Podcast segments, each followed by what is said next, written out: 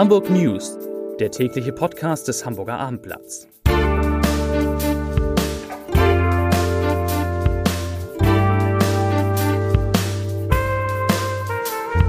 Moin, mein Name ist Lars Heider und heute geht es um eine Prognose, wie sich die Preise für Häuser und Wohnungen in Hamburg und im Umland im kommenden Jahr entwickeln.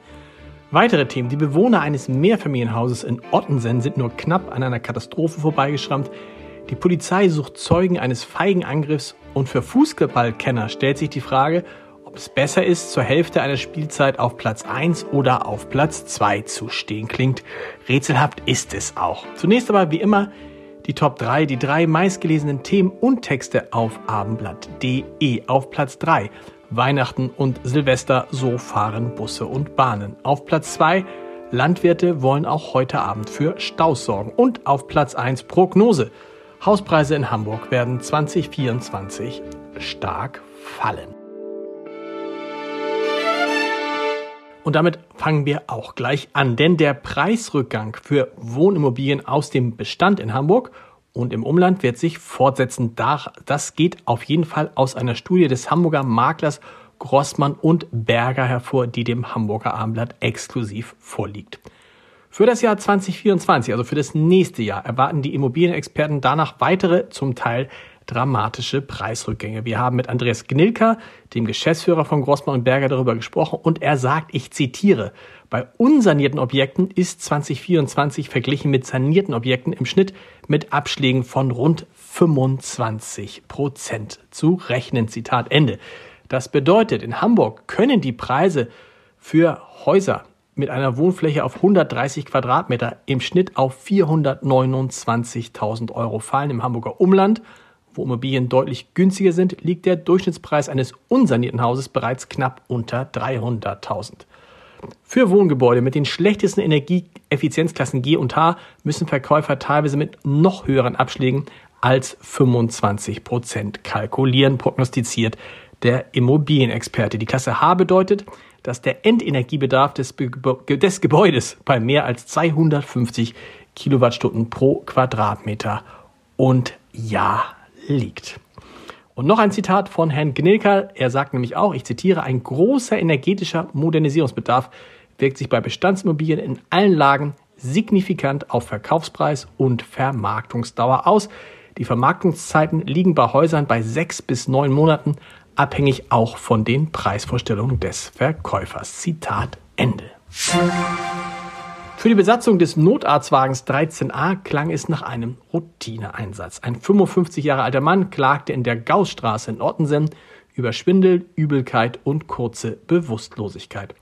Soweit nichts Ungewöhnliches für die Einsatzkräfte. Als die Sanitäter jedoch das Mehrfamilienhaus in Ottensen betraten, wurde aus einem Routineeinsatz ein Wettlauf mit der Zeit. In den Rucksäcken der Sanitäter sind kleine Sensoren verbaut, die bei Kohlenmonoxidausstoß einen Signalton abgeben und das taten sie am Sonntagabend bei diesem Einsatz. Das hätte auch richtig böse enden können.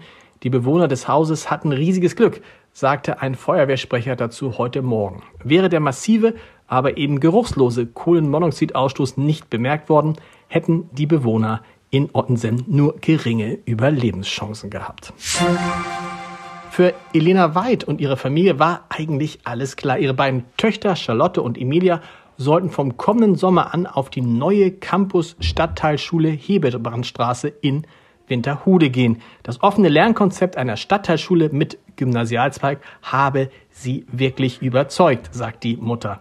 Dass der Unterricht wegen des Umbaus des Schulgebäudes zunächst geplant war ein Jahr in Containern auf dem Gelände stattfinden sollte, das nahm die Familie dann gern in Kauf. Doch die Nachricht, die sie nun erreichte, hat kurz für Weihnachten für große Unruhe nicht nur bei den Veits gesorgt, denn der Gebäudekomplex an der Hebebrandstraße 1 wird nicht wie geplant fertig. Und nun sollen die Kinder auf andere Räume ausweichen in einem Gebäude, das allerdings von der Campus Stadtteilschule rund drei Kilometer entfernt ist. Und dort sollen die jungen Mädchen nun zwei Jahre lang hinfahren.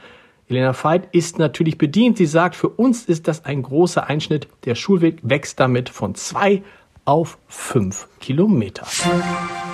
Die Polizei sucht Zeugen eines feigen Angriffs auf ein 14 Jahre altes Mädchen. Am Sonntagabend wartete die Jugendliche, die einen Hijab trug, an der S-Bahn-Haltestelle halt, S-Bahn-Haltestelle Elbgaustraße auf dem Bus, als sie urplötzlich von einem Mann zunächst rassistisch beleidigt und dann angegriffen wurde. Er schlug ihr unter anderem ins Gesicht. Das junge Mädchen konnte fliehen und wurde wenig später von Sanitätern in einem Krankenwagen begutachtet. Sie zog sich zum Glück nur leichte Verletzungen zu. Jetzt ruf, sucht die Polizei den Täter. Der Staatsschutz hat die, äh, Staatsschutz, so muss es richtig heißen, hat die Ermittlungen übernommen. Der Täter wird wie folgt beschrieben. Er ist ca. 1,73 Meter groß, 40 bis 45 Jahre alt, hat eine normale Figur, Glatze und keinen Bart. Zeugen mögen sich bitte unter dem Telefon 040 für Hamburg 4286 56789 4286 56789 melden. Das kann man sich gut merken. Zum Schluss müssen wir natürlich nochmal auf das Ende der Hinrunde in der zweiten Fußball-Bundesliga blicken, die aus norddeutscher Sicht eigentlich optimal gelaufen ist, aus Hamburger Sicht aber ihre Schwächen hat. Der FC St. Pauli hat durch das Unentschieden gegen Wiesbaden am letzten Spieltag die Herbstmeisterschaft doch noch an Holstein Kiel abgeben müssen ist jetzt Zweiter vor dem HSV.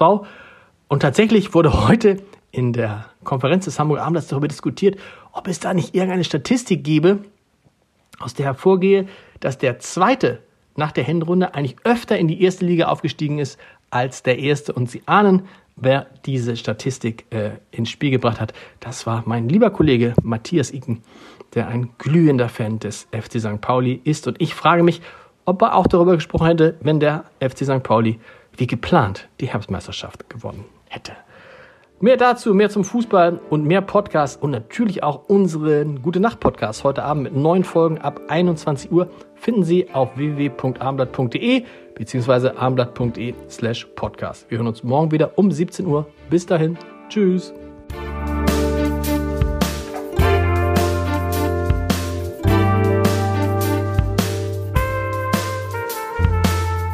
Weitere Podcasts vom Hamburger Abendblatt finden Sie auf abendblatt.de slash podcast.